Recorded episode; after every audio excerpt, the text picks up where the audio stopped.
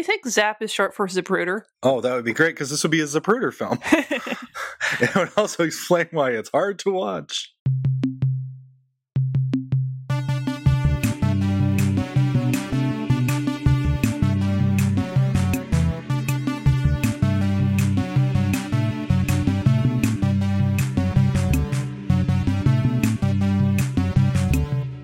This time we did season 9, episode 10, The Final Sacrifice. In which the joke is Canada. Indeed. Speaking of which, happy Canada Day.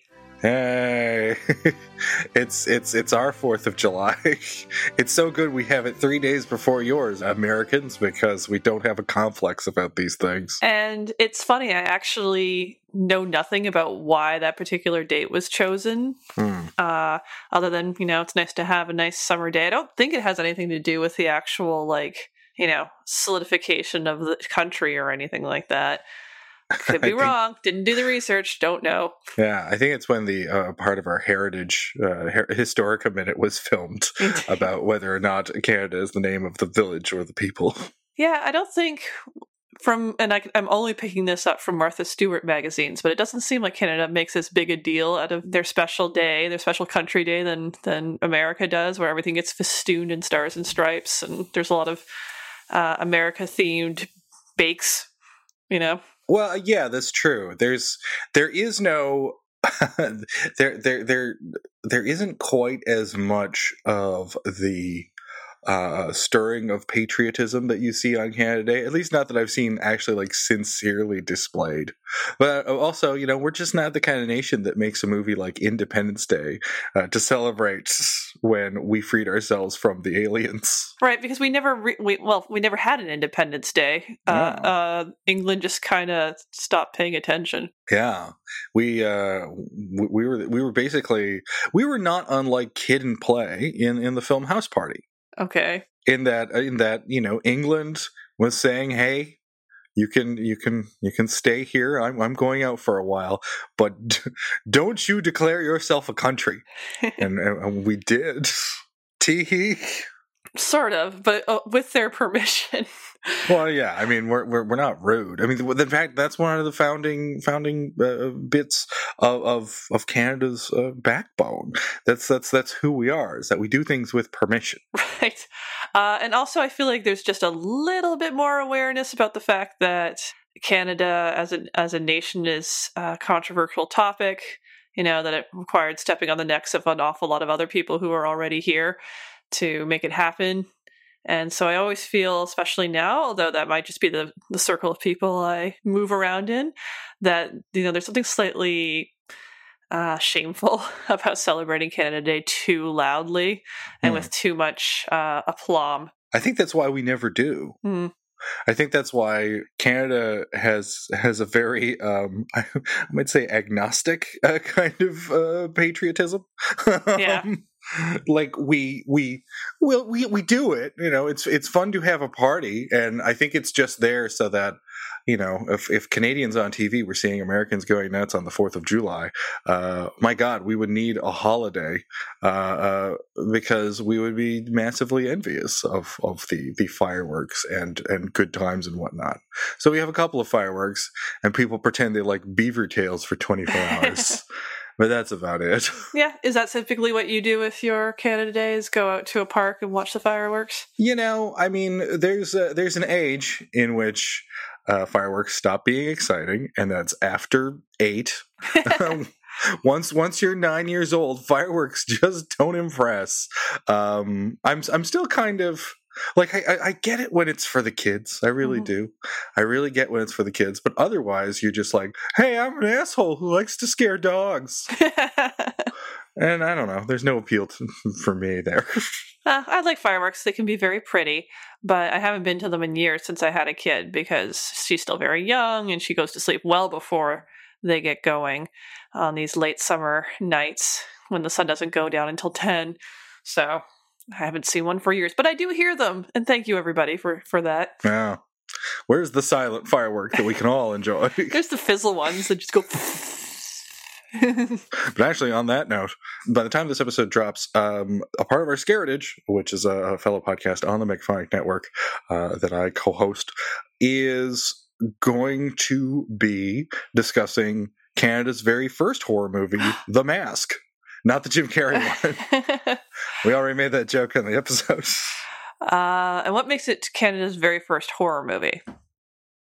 Age. it was made in 1963, and there were no Canadian horror movies before that. Oh, wow. What is it about? It is not that dissimilar from the Jim Carrey mask plot wise. Uh, it was originally called The Mask from Hell, and it's largely an excuse for surrealist 3D effects. Huh. So the the gimmick was audiences would know when to put on their 3D glasses because the mask would tempt the man who is haunted by the ancient mask to put it on. So when a narrator goes, "Put the mask on now," you were supposed to put on your 3D glasses and thus see the nightmarish hell world that he sees whenever he puts on the mask. Oh, that's kind of a cute gimmick. Uh, it's it's it's very fun. The art direction and costumes of the mass sequences is legitimately great. The film itself, that is something you'd have to find out by listening to a part of our Scaritage. Ah. Well, should we go to this other painfully Canadian movie that we're about to get into? All right, well let's let's put some booze into the truck and let it catch on fire because we are driving for our date with the final sacrifice. This time we watched season 9, episode 10, The Final Sacrifice. Once there was a man with a dream, a filmmaker who yearned to prove that Canadian films could be so much more than complicated Atom Egoyan dramas and clinical David Cronenberg horrors. We can make schlock too. Enter The Final Sacrifice. But we'll talk about the director when we get to the Shadow 13. Here's what you need to know. Troy McGregor is an orphan teen pursued by beefy guys in ski masks and a satanic version of Ken from Byko. These are the sole surviving people of the lost race of Ziox. See, Ken from Byko and his good life fitness minions are trying to reclaim their lost territory and gain enough power to rule the world, possibly as a misguided vision uh, of restoring Earth to its true ancient rulers. They say in strange eons, even Canadians may die. Anyway, Troy escapes. Uh, he hides amongst the rubble of a boozer named Zap Rowsdower. Yes, really. Troy proves to have a littlest hobo influence on Zap, and the two bond to face off against the Zioxidans. In the end, Troy and Zap catch a glimpse of a lost civilization, take down a cult, and save Canada once and for all. Meanwhile, on the Satellite of Love, in the prologue, Gypsy has to temporarily turn off power to the SOL. Mike warns the bots not to loot anything while it's out, but they do it anyway. Crow steals his own TV. Tom, meanwhile, has thrown a mannequin through Mike's window and stolen his recycling. They're not very good at this. In segment one, Pearl tries to rule the world by asking people, very nicely, to let her rule them, one person at a time. The first test subject, Todd, refuses. The fact that she's asking while being shot in a Dutch angle close up probably doesn't help. Brain Guy introduces the film as the worst thing to ever come out of Canada, a designation that has only recently been eclipsed by Jordan Peterson. In segment two, Tom dons a Mounties uniform and sings the Canada song in honor of the movie, which mostly seems to focus on the natural beauty of the prairie provinces, which, it should be noted, is not that different from the landscape of Minnesota. Mike and Crow make fun of the country instead, and eventually convince Tom to do the same, and the results are genocidal. The riffs on Canada continue in the next segment, with Deep 13 suffering from a bad case of hockey hair after Bobo ate a bad can of Canadian bacon. It's highly contagious, so soon even the SOL is covered in feathered mullets. Only Mike is immune, having already suffered from the illness in the 80s. However, Mike gets grizzled old prospector syndrome in the next segment, which often follows hockey hair. In the final segment, Crow and Tom have started a cult, though their cult activities seem to consist mostly of baking muffins and watching Ally McBeal. Meanwhile, Pearl has successfully convinced someone to let her rule them in exchange for a lovely meal. But then at the last minute, he's taken over by the Travelers Group, which I think is a joke about insurance premiums. Beth, I know that you have long been a member of the uh, cult that adores this episode. so, ha- has has it indeed lived up to uh, to to your imaginings, or do you have to get your tattoo removed? Uh, I remember the first, and this is only the second time I've watched it. So the first time I was, you know, pleasantly surprised that it was so good, and I had a lot of fun with it. And I don't know, I just have a soft spot for low rent Canadian independent movies. This other time, uh, I, I found it a little bit more spacious on the laughs than I had recalled. Uh, it's still good, but I I'm not as enthusiastic about it as I was the first time. I think it's just merely quite good. I wouldn't say it's great. I, I am baffled by the fondness people have for this episode. I know. I Genuinely baffled. It's shocking to me. um, it's like finding out someone's favorite episode was was Batwoman, uh, or or any of the other, I guess, uh, MST3K low points. There's a particular part in this episode uh, that I, I, I, I remembered and thought, oh, it can't be like that in the actual episode. But lo and behold, it happens where Kevin Murphy just keeps singing the name Rowsdower. Mm-hmm. I remember and that's that. and that's the joke. The joke is that the character has a funny name. And hey, if you like that joke, they make it 48 more times. Yeah, I think it might. A lot of the affection might be for the movie itself, which has it is a lot of fun. Like Rowsdower is, you know, a memorable and fun character.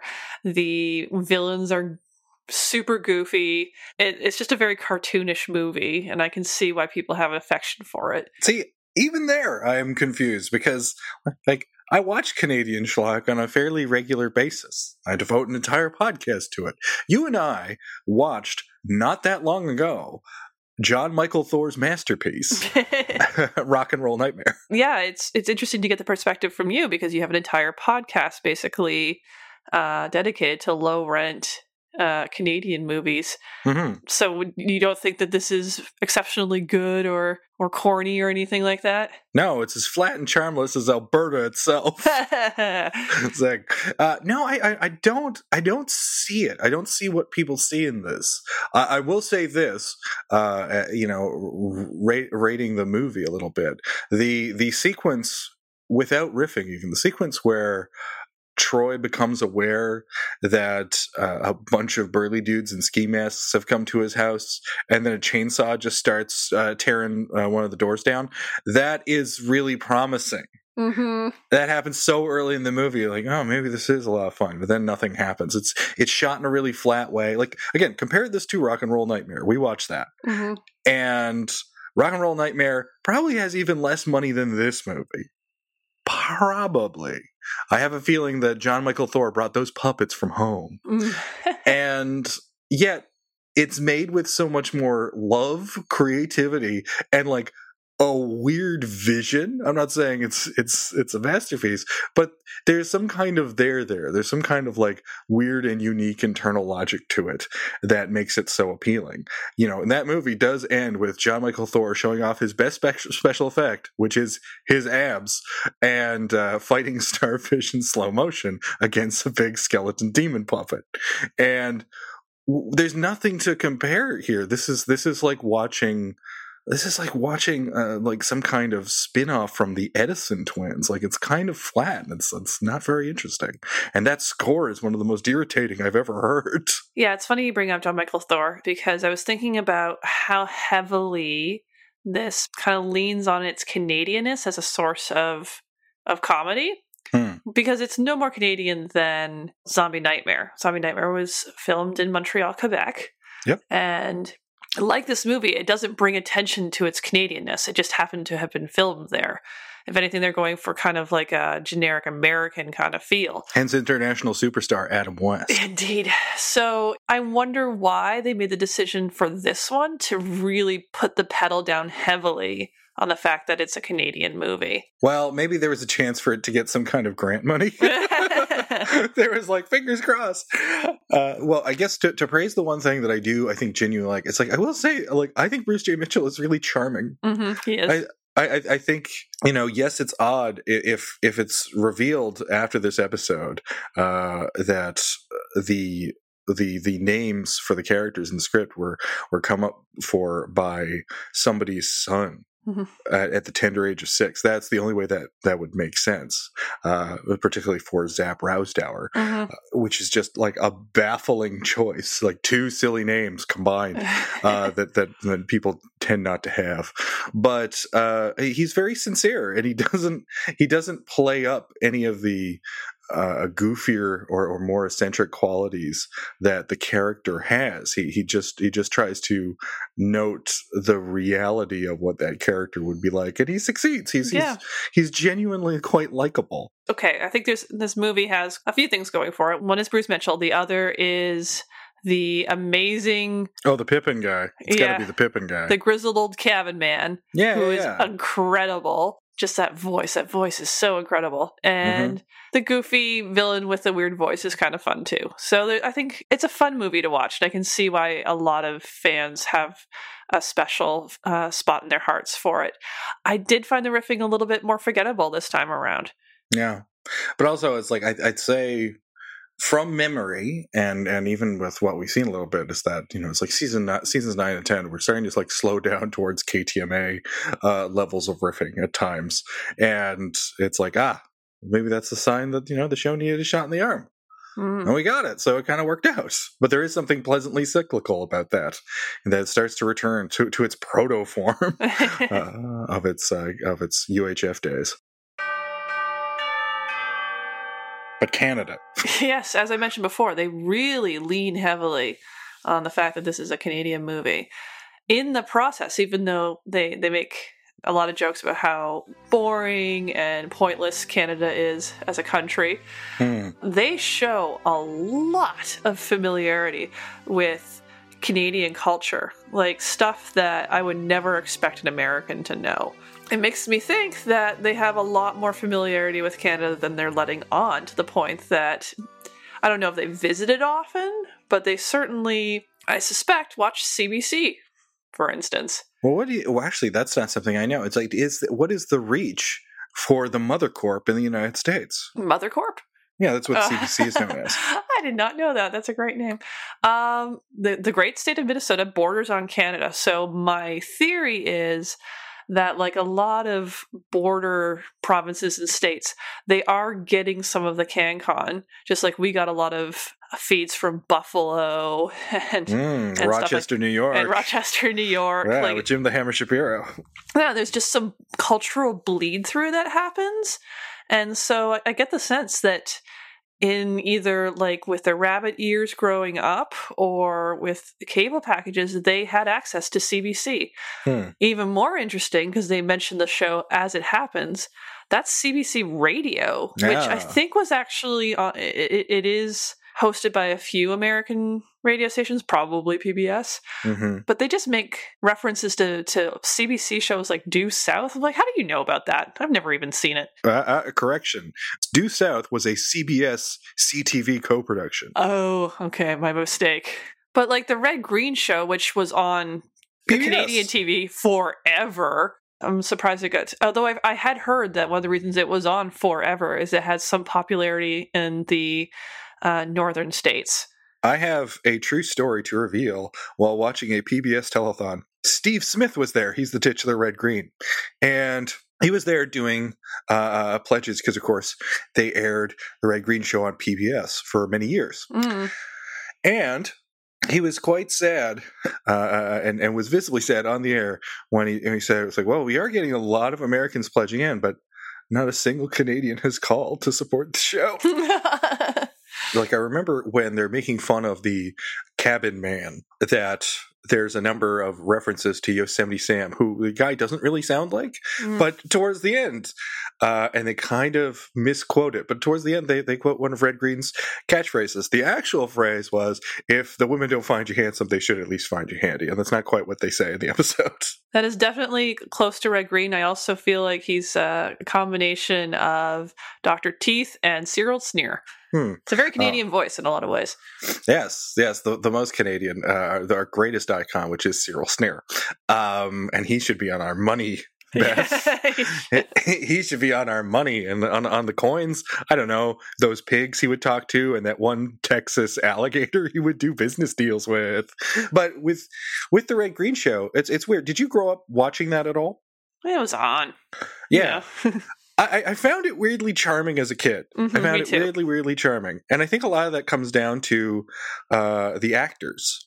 I, I think uh, Steve Smith is a really charming leading man, and Patrick McKenna was uh, Canada's Urkel hmm as Weird Harold, but not the uh, Cosby Kids character Weird Harold. And the two of them uh, had a, they had this really easy, likable chemistry. There was that fun sense of desperation of we don't have any money, we just have enough money for us and the sets that we've built. hmm So let's try and make a half hour comedy show with nothing. And so they would just talk to the camera for for 20 to 25 minutes. And there was something kind of fascinating about that. Yeah, it had an interesting pacing. Like it was never a difficult show to watch, and it had like a strange kind of reassuring sameness about it every Yeah. episode. Yeah. It, it was it was weirdly likable, and yet at the same time, if you had only seen one episode, provided that Harold was in it, because of course there's a year where Patrick McKenna left the show to star in the high-profile Traders on CTV. That's right. I forgot about that. oh yeah, but Harold came back because Traders only lasted a couple of seasons. But uh, you know, provided you watch an episode with Harold and uh, co-creator Rick Green uh, from the great Canadian sketch comedy group The Frantics is on the show for the Adventures with Bill segment. As long as you have both of those things that are in most of the episodes, you've seen every Red Green episode. You just have to see one. But it's always kind of nice to have it. Uh, I did think it was interesting this time, comparing this with Zombie Nightmare, where they notice it's Canadian and then a lot of jokes come out of that. Uh, but they, it never, it's only in the theater. They don't bring it out into the segments, number one. And they mention good things, like Kids in the Hall, Yeah. you know, whereas they seem to be stepping the pedal on all this slightly goofy stuff that comes out of Canada, like hockey hair and Burton Cummings, you know? Yeah, yeah. I mean, I maybe maybe you have to be more of a Rolling Stone subscriber uh, and thus older than us uh, to appreciate these eyes. But I never, I never did. I mean, I don't hate Burton Cummings, but he's not something that makes my breast swell with pride. yeah, there's a lot of references to old folksy white Canadian guys that I kind of I don't know if I was consciously trying to avoid them, but uh like Gordon Lightfoot, I couldn't actually tell you anything about Gordon Lightfoot. I think they make a reference to Stompin' Tom Connors at some point, and I'm just like, yeah, I remember he was a thing, you know. Hmm. but that's yeah, it's definitely that the references are, are of a time. Yeah. And and you know uh, the hockey hair is not it's not a specifically Canadian thing. No, you know we did not invent the mullet. It's it's to, and in fact we didn't even perfect the mullet. Because the one time the mullet has looked good nay sexy on a human being why that was kurt russell in john carpenter's big trouble in little china. Irresistible. It was very feathery. yeah you know he's a good looking fella with a good looking neck covering Who who do you think ever wore the best mullet? i don't know probably probably mario lemieux or wayne gretzky between it's probably between those two Do you remember when? Oh, now I'm blanking on his name. Former semi-phony guy who went full right wing after 9/11. oh dennis miller Yeah, I remember Dennis Miller had quite the coif back then. he back did in the day. He did. His SNL days are mostly mulleted. But I think of, when I think of Dennis Miller, I think of his bearded HBO days. Remember when Dennis Miller would threaten to become a movie star? He was in movies, everybody. Uh, uh, when, when you and I were fairly young, uh, not that this is especially Canadian, but that was the thing that Hollywood really wanted to happen. Of with- course they did. Yeah, yeah, yeah, yeah. Well, Ah. speaking of people who think they're funnier than they are, they also mentioned Ed the Sock. Ah, there's there's the the the true heir to uh, Red Green and Cyril Sneer's gravelly voice, if Mhm. not necessarily uh, their comedy antics. Uh, how were you exposed? I, I think it's easy to guess, but nonetheless, I must ask: How are you exposed to Ed the Sock initially? All right. Well, he was on uh, the Canadian equivalent of MTV, Much Music. Yes, uh, in fact, I'm going to throw one out there, Beth. I've seen a little bit of classic MTV. hmm I've seen a little bit of it, and it, everyone waxes nostalgically for it. But you know what? Much Music was way better. and Here's why. Much Music had more or less the same content plus 30% required CanCon minutes. That's right. Care of the CRTC. All the Sass Jordan you can handle. Indeed. But, but, but, but, but, but, those things were there, but it also cost about as much as an episode of The Red Green Show. and was thus every bit as charming. yeah, yeah the, it had a real crafty feel to it. Yes. It was very charming. It was not that far from YTV. Mhm. And in fact, what is Ed the Sock if not a repurposed puppet of Warren the Grog from the YTV PJ era of the 80s? We should mention if people are not familiar with Ed the Sock, he is actually a proto Triumph the Insult comic dog, and to the point where he actually attempted to sue Robert Smigel for uh, ripping off his concept. Which is weird because his, his concept is a smoking puppet that insults people. That's right. Uh, okay. I have um, a, an interesting story about Ed the Sock. Oh my god, you, you guys met, didn't you? No, no. Did you go on a date with Ed the Sock? I wouldn't put it past him, but uh, when I was, you know, 16 or 17, and it was uh, the very early 2000s, so cell phones were just becoming a thing. And I was going to be going off to university soon. And so it's just like, I kind of need a cell phone, I think, just to, you know, in case of emergencies and whatnot. And I had a father who, oh, I still do, but who was very assertive when it came to buying things that were technology. He, he would always just do it for you. And it always felt like he was doing something nice, but then he kind of forced you into certain, like, here's the best thing. And if you're like, I don't know if I want that, well, it's what you're getting. So here you go.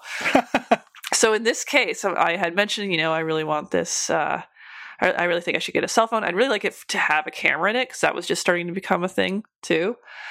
So he goes to the local electronics store and comes back with a phone that's preloaded with much music content because that made it much much cheaper.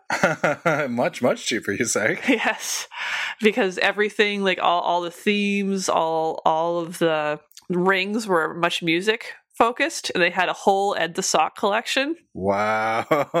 So, in order to have a phone, I just had to accept that Ed the Sock was going to be my avatar for the next five years of my life. oh, Beth, what became of this phone? I think it, it conked out eventually. Uh, oh, because um, was it was it? Uh, oh, I lost it. I lost it. Oh. And then uh, somebody found it and gave it back to me. What was it? Was it a flip phone? it was a flip phone. Was the flip phone uh like it, it, it was kind of gray, but then you open it up and it, and the inside was Ed the sock. Yes, like he was the main picture that came up when Oh. it booted up. Oh, that's fantastic. Uh, that's actually fantastic. One, I wish I, I I wish I had that phone then. I wish I had that phone now. I wish I had that phone now. That is so so uh, perfectly Canadian kish uh, that that it's highly desirable. Um, and it is, like, I guess, a, a reminder that Ed the Sock was a much bigger thing in the '90s Mhm. for whatever reason uh, than than he is now. Uh, I know he's got a web presence now because who doesn't? Mhm. But uh, as as I guess he is the Canadian equivalent of George Takei, and that everyone knows his web page, I guess. Um, but there was a time in which uh, Ed the Sock was the host of a late night show. yeah. Do you, va- do you okay? You remember this? It Mhm. wasn't just fromage. Because as we know, uh, Much Music would do a special call Fromage, uh, which would be devoted to the year's worst videos. And indeed, it was one of uh, Much Music's best original programs. Um, originally, it was hosted by a talking mime, and then it then it became Ed the Sock's domain, who would often say, "It's like if you don't watch this year, they're going to get that French guy again," which is a pretty good joke yeah. but then there was Ed's night party, which all I can remember it is is that it was kind of a proto man show. Yeah, and if you go to the site now, which I wouldn't recommend, like it's just uh, the man who runs Ed the Sock, whose name I am blanking on. I don't think it matters. Ted the Sock. He he's turned into an old reactionary white guy, and Hmm. so I T- uh, turned? yeah well Turned? Sorry, is turned the word we're looking for? Is is the word not remains? let's just say the fact that he wasn't woke didn't seem as obvious in the 90s because none of us were Hmm. but uh, yeah he hasn't kept up with the times Oh, uh, the only thing I've seen from from his Facebook page, not to contradict, the only thing I've, I've seen was uh, that cathartic thing that we all felt as Canadians uh, when Jean Ghomeshi uh, gate was was going on, Mhm. and and he was one of several Canadian entertainers going. Listen, if you ever listened to Jean Ghomeshi and thought, "Hey, this guy was a giant tool," rest assured he was. if you ever met him, uh, you knew that he was a, a terrible person with with skeletons in his closet. And I, for one, am enjoying his, his current roast in public, which admittedly was something that I felt having never met Jean Ghomeshi. I just thought he was insufferable. Well, he he he made that song, "The King of Spain." Yes. Uh, okay. Well, I'll give him points for that. Yeah, Right that, that's the that's the only thing I know of modern day Ed the Sock. Other than there have been various attempts to bring him back to television that haven't really caught on. He he's he's he's much like Tom Green, another another Canadian bit of weirdness. Uh, he never fully goes away, but the most he does is threaten to come back. Oh, I forgot about Tom Green. Yeah. God, A lot of Canadian culture is stupid, Beth. uh, that was like the worst time for comedy when he was in the ascendant. There's nothing good about that kind of comedy. It's just so gross. Well, it depends on, on. That's just it. The show that he did had its moments, but it, no one. eh, Unfortunately, here's the thing: you're you're aware that Tom Green was given the green light, no pun intended, to Mhm. make a big studio comedy called Freddy Got Fingered. Which I haven't seen, and I've heard some people think it's actually quite brilliant. Some some people do. And here's the thing: there are brilliant things in it. Mhm. There's there's a genuinely like brilliant anarchic streak buried in the movie. Mhm. But I don't know if Tom Green is aware of that. Just as on the Tom Green show, it seemed like friends of his were kind of the clever writers on the show, and Tom Green would be the guy who who would like, I'm going to fondle a moose carcass in public. Mhm. Tom Green definitely doesn't seem to know what was actually funny about him versus like stuff that got him attention. Mm. Before we wrap up this segment, is there any kind of CanCon reference that they made that you want to give some attention to? Uh, well, I think one of the best jokes in the episode was free pictures of Brian Mulroney with Philip. Yes, that was good. But uh, I think that's also because Brian, not only is Brian Mulroney, you know, just one of the worst prime ministers that we've had, but the Mulroney legacy is terrible because he birthed his loathsome son Ben, and rest assured, he birthed him in Brian Mulroney's womb. Who hosts just miserable uh, Oh. e celebrity shows, and God, you see someone with the last name Mulroney from this from this neck of the woods, from the, this land we call home, Beth. You just want to push him down a flight of stairs. Quite an impressive chin, though, gotta say. I, I've never watched much of Spitting Image, but I don't think you'd need to make a puppet of him. You could just use a photo and it would look like a Spitting Image puppet. I can't decide whether or not they like Mike Myers. I, I would say, remember, uh, Mike Nelson has gone on the record talking about how loathsome he finds Jim Carrey. Mm-hmm. So if, if you don't like Jim Carrey in his in his heyday, why would you like Mike Myers, an equally muggy Canadian, in his heyday? True enough, but come on.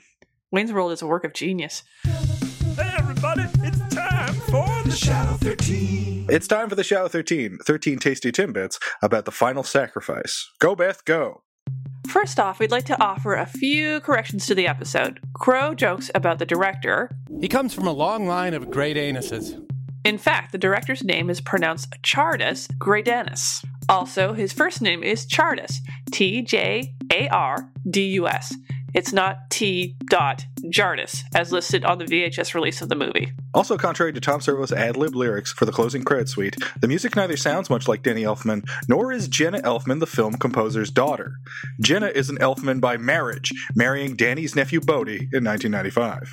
The film credits also get our lead actors wrong. It lists Bruce J. Mitchell, who plays Rowsdower, as playing Troy, and Christian Malcolm, who plays Troy, as playing Rowsdower. The crew noticed the error before releasing the movie, but just didn't have the budget to make the correction. Speaking of Bruce J. Mitchell, our real Rowsdower was a Canadian theater actor and guitar player from Winnipeg. He is beloved among MST3K fans for being a very good sport about the riffing his character endured, even requesting copies of the show from an interviewer in 2006 because the show was still hard to find in Canada. And Christian Malcolm, the boy toy Troy, was a film student at the Southern Alberta Institute of Technology with Greidanus and co wrote the screenplay. He's been cast in a few more shows since then, most recently Hanna in 2011, about a little girl who was raised by her father to be the perfect assassin. The working title for the film was The Dawn of Ziox. When it was released on Laserdisc and VHS, it was renamed Quest for the Lost City. Someday they'll come up with a good name. The woman holding the wine glass in the photo on the dash of Zap's truck is Bruce J. Mitchell's wife, Angela. As revealed in an interview on Shout Factory's release of the episode, Mitchell and his then girlfriend were miles apart at the time, allowing the actor to incorporate how much he missed Angela into his character's loneliness. Mike and the Bots joke about Troy being obsessed with Larry Csonka. Csonka was an American football player who notably played for the Miami Dolphins in the early 70s. After he retired from football, he was often on television, providing color commentary on football games and American Gladiators matches. Tom makes a joke about a piece of Linc Hayes' topiary. Linc Hayes was a character from the late 60s, early 70s cop show The Mod Squad. The Mod Squad's gimmick was that the squad was made up of three cops one black, one white, one blonde. Ugh. Linc, played by Clarence Williams III, sported a magnificent afro that did indeed look like the topiary in the movie. The final sacrifice was made by Flying Dutchman Productions, and the editor is listed by the pseudonym The Flying Dutchman. The Flying Dutchman was a ghost ship, tales of which date back to at least the 18th century. It's said to appear in harbors during storms, the ghost of a ship forced to stay at sea, either because of crime or disease, until all its passengers died. The story of the Flying Dutchman was developed into an opera by Richard Wagner, but also into special episodes of Scooby Doo, the Spider Man cartoon, and SpongeBob SquarePants. As the gravelly voiced man in the cabin works on Troy's map, Tom sings, Come and sit by my side if you love me. So hasten to bid me adieu.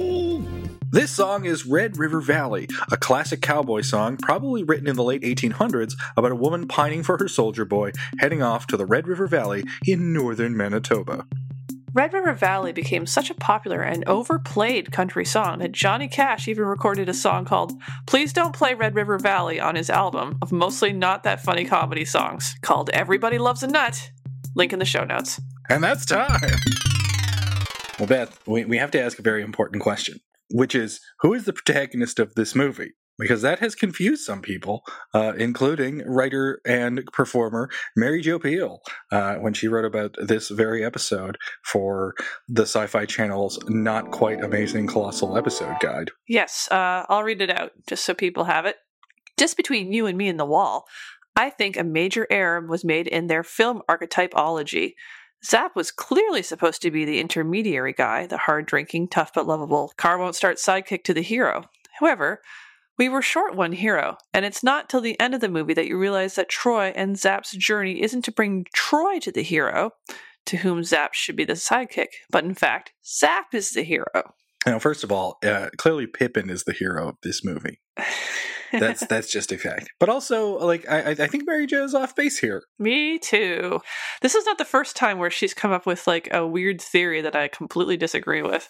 I mean, I can see because it's badly written that there's some confusion there, but it's to me, it's like this is, you know, pretty much a classic quest narrative, and Troy is, you know, the Frodo, the Snaggletooth Frodo, and Zap is the alcoholic Gandalf. I mean, that doesn't mean he can't have his own character arc, you know, where he gets something fulfilled too and turns into a different person. But it is always that is a reward in service of Troy, right? Of the of the main character. Well, see, I would say that Troy is there to set up the real hero of the movie. That is Zap, because Troy gets the plot moving, and because Troy is a far more like sketched in, not as detailed, and far more. I would say far more cliched of a character. Not necessarily that's a bad thing. You know, he's he's a young orphan kid who finds himself in a, in a world of magic and intrigue because of his special destiny and ties to his uh, his long lost dad. You know, that's all well and dandy. But this is a redemption story for Rowsdower. Mm. This is this is all about Rowsdower, who has uh, ruined his life because of a teenage dalliance with cultism. Uh, uh, you know, who who loses the bottle. Uh, he still doesn't regain his Goyle, but he gains a son in the form of Troy, and they drive off into the sunset together. This is Zap's story, and he is rightfully the hero. oh, well, look at that. Maybe Mary Jo was onto something after all because we are disagreeing. Hmm. I mean, I'm not saying he's a good hero, Troy. I mean, but he's not the first example of a hero that is outshone by his sidekicks. And I mean, Troy is still the one who, even though he doesn't actively really do anything, like he's the one who all the plot points happen to. He's the one who finds the lost city. He's the one who breaks the code. He's the one who actually gets the city to rise again from the earth. Like he he's clearly being set up as the hero and his reward is that he gets another Rowsdower. he gets Rowsdower. He gets a new dad. Hmm. So I feel like yes, you can definitely make the point that Rowsdower's story ends up being more interesting, but I still think that if you're looking at archetypes, Troy's still very much the hero. Ah, see, I, there I disagree because again, when it comes to I don't know Sargus or Sargon of Akkad or whatever the hell the, the deep voice dude's name is, I read it, I did so many different versions of that before I looked it up. It's like Centaurus, Yeah, yeah, yeah. Yeah. um, he, uh, you know, Centron, uh, the, the the the deranged villain in this movie, his history is strictly with Rowsdower, Mhm. and it's all about Rowsdower conquering and defeating the villain, and again turning his back on that lost civilization, regardless of who finds it. I think Troy's the sidekick. Hmm. Rowsdower's the real deal. Mm, I don't think we're going to be able to convince each other uh, just because I agree that he should be the hero, but I don't think he's meant to be. I think uh, just because we're with Troy the longest, like it's just a question of like who is set up to be the person that we as the audience are supposed to basically link with as our, you know, our ego in the movie.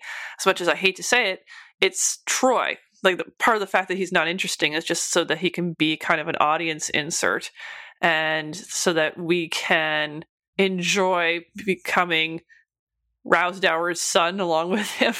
Well, th- that that raises two questions because, like, one, it's like he's definitely the audience figure and he's there to ask questions and, and get all the exposition to the audience.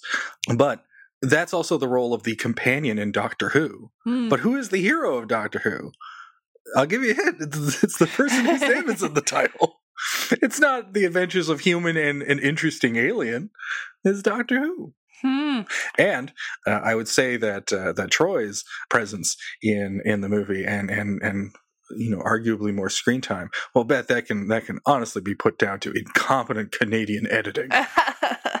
ah, but that debate did bring up something about movies that are geared towards young young men of imaginative fancy.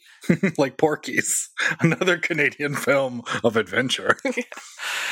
Uh, anyway, so yes, this is a boys' adventure quest, which I'm kind of keyed into because it kind of had something to do with my dissertation back in the day, Mhm. uh, and how, especially in the 19th century, these kinds of imperial adventures became really um, popular reading, and they were geared mostly towards boys to make them good colonial subjects back in the day. And it struck me how much this plot kind of reminds me of Treasure Island, Robert Louis Stevenson's Treasure Island, which I've always hated. I've never been able to get through that book, but uh, it does have a lot of those similar points where you have, you know, kind of an orphan boy who goes on an adventure to, you know, a weird space, has a map. There's a weird dad figure who may or may not be a villain. You know, it's hitting all those points quite quite a bit. Hmm. And I, I guess I'd ask you, as a former boy, uh, did you find anything appealing about this this kind of adventure quest? I mean, in the right hands, sure, I suppose so. But when it came to the stories I was attracted to, I was way more invested in a group of strangers having to spend the night in one haunted house in order to earn an inheritance. Those are my favorite too. Yeah, that's the kind of story I, I- want. Well, with the with that, you know, uh, I mean, I, I always thought the flaw of uh, Treasure Island was when it's discovered that the real treasure was, was the friends they made along the way. Not that far off. Um, you know, and this is where, you know, it gets into why colonialism is bad, blah, blah, blah. So traditionally, these stories were usually about boys going to like a blank on a map and just basically getting to project their manhood on this blank space that's full of magic. Gross. um, it's not that far off, but like, um, you know, this this imaginary blank space of on a map, which is meant for like the hero to pour meaning into, right? Because there is no blank space on the map. So it's especially interesting that in this movie, it, it, it follows that in that this is southern Alberta. It doesn't really say, but it has this lost civilization that looks and sounds a lot like what we get in King Solomon's Mines or She, which were written by H. Rider Haggard. hmm Uh, basically started what a lot of authors ended up doing, where uh, they're writing about Africa, but Africa's true origins were actually white. Mhm. So when you're going into Africa and enslaving their people and stealing all of their resources, it's actually a project of reclamation because it really belonged to white people all along. Ha, white reparations now. exactly. And you're getting this here, like um, southern Alberta. Now, I'm not an expert on this, but the indigenous air- people in the area are the Cree and the Sioux and and the Chippewa, I believe. No mentions of them. No, we have this weird Zio. I can't even remember how they pronounce it in the movie. Ronnie James Dio. Yeah. You must know about the Ziox. Ziox, now with lapithythamine. Now, thousands of years ago, uh-huh. long before the Indians, Yeah. this land was inhabited by the Ziox. No, it wasn't. Well, but see, here's the thing. The trouble with that is, if you were to have the villainous bad guys as natives, the movie would play way worse. If they are, if if it is a cartoonish businessman whose voice has been pitched down, who is white, it's easy to root for the good guys. Very true, and I, I I agree with you there. But at the same time, that reclamation thing is going on, right? Because it's it apparently these Zios people were white, right? Because there's this line that's not very well cleared up, but that Rowsdower is a half blood, but the rest of the cults are some kind of descendants. I don't get it, but it's like it's very much keyed like this is that there are descendants of this ancient tribe and they're all white. And it, it's that, classic question that, you know, someone who studied the 19th century is it worse if you have racist depictions of indigenous people? Or is it worse when you just pretend that they don't exist at all? Yeah, because I mean, w- with this, there's also something kind of mysterious to the Ziox people, i- i- in that you know they're uh, at least the main one, C- Centaur, Mm-hmm. is uh, you know Flexor, Stinkor, all your favorites. um, is is explicitly like sort of like pale looking. Mhm. Um, he is he is meant to be like ghastly and downright vampiric, I think, um, and that's probably why the his his hench dudes are guys in ski masks, so we don't have to pay attention to what they look like. Mhm. There's there's some kind of gr- kind of grayness and vagaries about whether or not, at least watching the films, like whether or not it's like, is this their true form or what, or are they blending in in society? We don't know.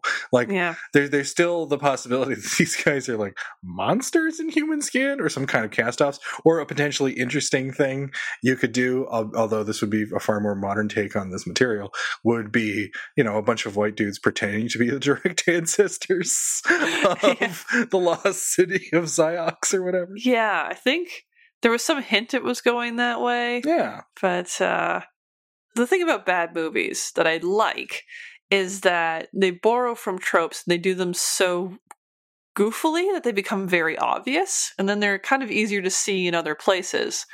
And it's like, oh yeah, how many times have I seen something in the 80s and 90s for boys that involves some kind of map? You know, and it's just like, oh yeah, no, that's because with girl medias uh, for aimed at little little goily goyles, uh, that the, the map was always towards somebody's heart. It was always a metaphorical map. that's true. yeah. Um, here's the here's the weird thing that that I found uh, watching this movie is just how much more palatable these these sorts of stories are when it's about a duck billionaire. because had this been Duckburg instead of Alberta, how much better would this movie have been? Launchpad, we're going to Canada. That's the story. I know it's and it's funny that you bring that up because even though I think those 19th century books, you know, people revile them now for being so openly racist, but those beats, those beats that you get in those colonial adventure stories, they still have a lot of uh, resonance, and people still like them. You you you can't have Ducktales, as you pointed out, without a colonial that, that colonial adventure story. You don't get Indiana Jones without the colonial adventure story. Like these, these still get constantly recycled because there's something very. And I, I'm still trying to put my finger on what it was, but people still really are drawn to those adventure stories. And uh, I mean, I think a lot of it too, and it's sort of a shame, is that adventure as a genre would be uh, as appealing for parents and, and children. Something you could sort of watch together, a, a family hour type uh, program. Um, and like one of the closer things we've seen, I think, to like a successful adventure movie, weirdly enough, is one that doesn't quite have a treasure map, but Jurassic Park. Yeah. Yeah, where we of course have just a, uh, a, a, tourist attraction map where all the dinosaurs are. But that is more of an adventure movie than a lot of the stuff we've seen recently. Um, it's it's it is kind of appealing when some of the stuff has been downplayed that is problematic with that. So with Raiders, not so much Temple of Doom, but but but Raiders, Raiders of the Lost Ark is quite fun and you don't feel like there's an ickiness to it and uh, the same the same can be said at least from memory of of a lot of ducktales Mm-hmm. um, and I, I, I think it, it kind of goes to show like how much it can work if you kind of reimagine uh, those elements to avoid uh, uh, stereotypes about natives and uh, also of course about you know quote unquote undeveloped places. When you when you kind of sidestep that kind of stuff you do end up with something quite interesting and fun. And it's, it all just relates to like quest narratives anyway like say the lord of the rings which you talked about earlier. Hmm and I'm reminded too of another weird thing, talking about sort of trying, you know, what's better to ignore or or to include, Mhm. uh, but potentially uh, demonize uh, other people. And I'm reminded of how much more racist the Peter Jackson King Kong is over the 1933 King Kong. Uh, Really? the- yes, the 1930s King Kong is just earnestly like, oh, this is a this is a tribe and that's it. So it's Mhm. tribe cliches from movies. In the Peter Jackson version, it's like, oh, let's paint these dark skinned actors even blacker so that they appear unearthly and demonic. Oh God. Yeah, it's way worse. It's way, way worse. But it's trying to be as like, oh, but these are these aren't Africans now. They're some other kind of people. It's like, eh, Oh, pass. You know, Haggard did that in the 19th century. They weren't Hmm. black; they were kind of yellow. Oh, good. Great substitution.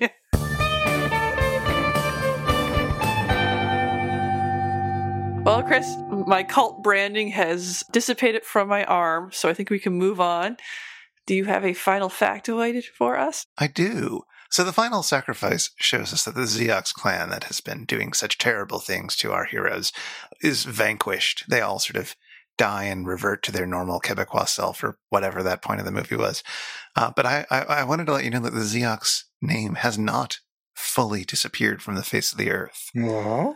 because beginning in 2015, Ziox is the name of a brand of cell phones manufactured in India. Huh, I, I would have guessed that it was fabric softener. Hmm. It may also be. I, I don't know. If you want to throw these phones into your wash, that that might help. Uh, I will say that the the phones, some of them are quite. Um, well, you know, like you know how iPhones used to look with the big bezels on the top and the bottom, Mhm. and you know how sometimes you could get like a metallic colored phone, but it would have like the white bezels on the top and the bottom. Vaguely. You can get a Ziox Duopix F9, which is a gold phone, but the bezels are also gold, which is super weird looking. Oh, all right. I'm gonna put the link in the Slack. All right. Uh, Kind of hideous, huh? It, it, it- it looks. Here's the thing. I don't want my phone to look like the wrapping on the bottle for caffeine-free Diet Pepsi. That's very blingy. Mm. yeah, yeah, it really is very blingy. The um that phone will run you. I think it said yes, about sixty five hundred rupee, which Hmm. is roughly one hundred and thirty dollars Canadian. Oh, Oh, So you know, it's worth a shot. it can't it can't be worse than my Ed the Sock phone. If you've been affected by the issues on this show, if you grew up watching Canadian TV on American soil, or if you'd like to ask Beth and Adam anything, get in touch with us. Our website is itsjustashow.com, and we're on Twitter at It Is Just a Show. We'd love to hear from you. This show is made possible by listeners like you. For as little as $1 an episode, you can help us research and record this show, and you can listen to all our superfan bonus bits. And you can get access to a private members-only Slack. Find out more at itsjustashow.com slash Patreon or patreon.com slash itsjustashow. And thank you if you do. And if you want to follow up on anything that was mentioned today, you'll find links in our show notes at itsjustashow.com slash episode slash 53. Hmm. Well, I, think we have said all that we can uh, in terms of this grade A, Grey Daunis film. Uh, what awaits us next time on It's Just a Show?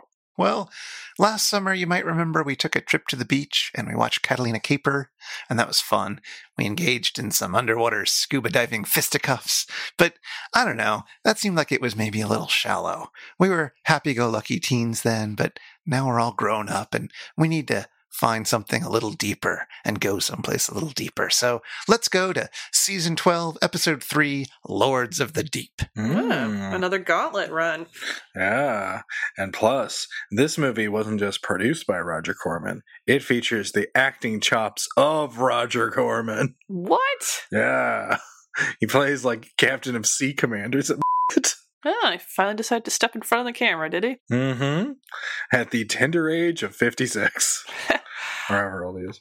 I've heard this is a good one, so I'm looking forward to checking it out. I haven't actually watched it yet. Yeah, well, it's it's it's it's 80s Corman. It's got a, a certain amount of style, a certain amount of panache, and a certain amount of reserve production value. Yes.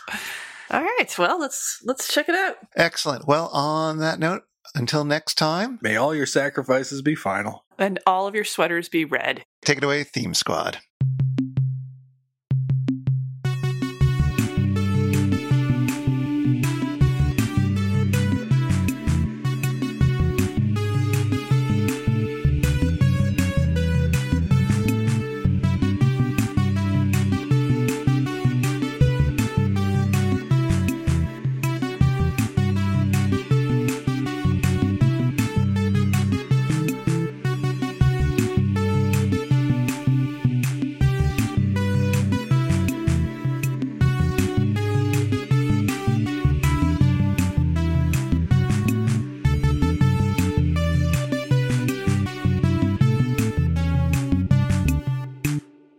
Fizzle ones that just go.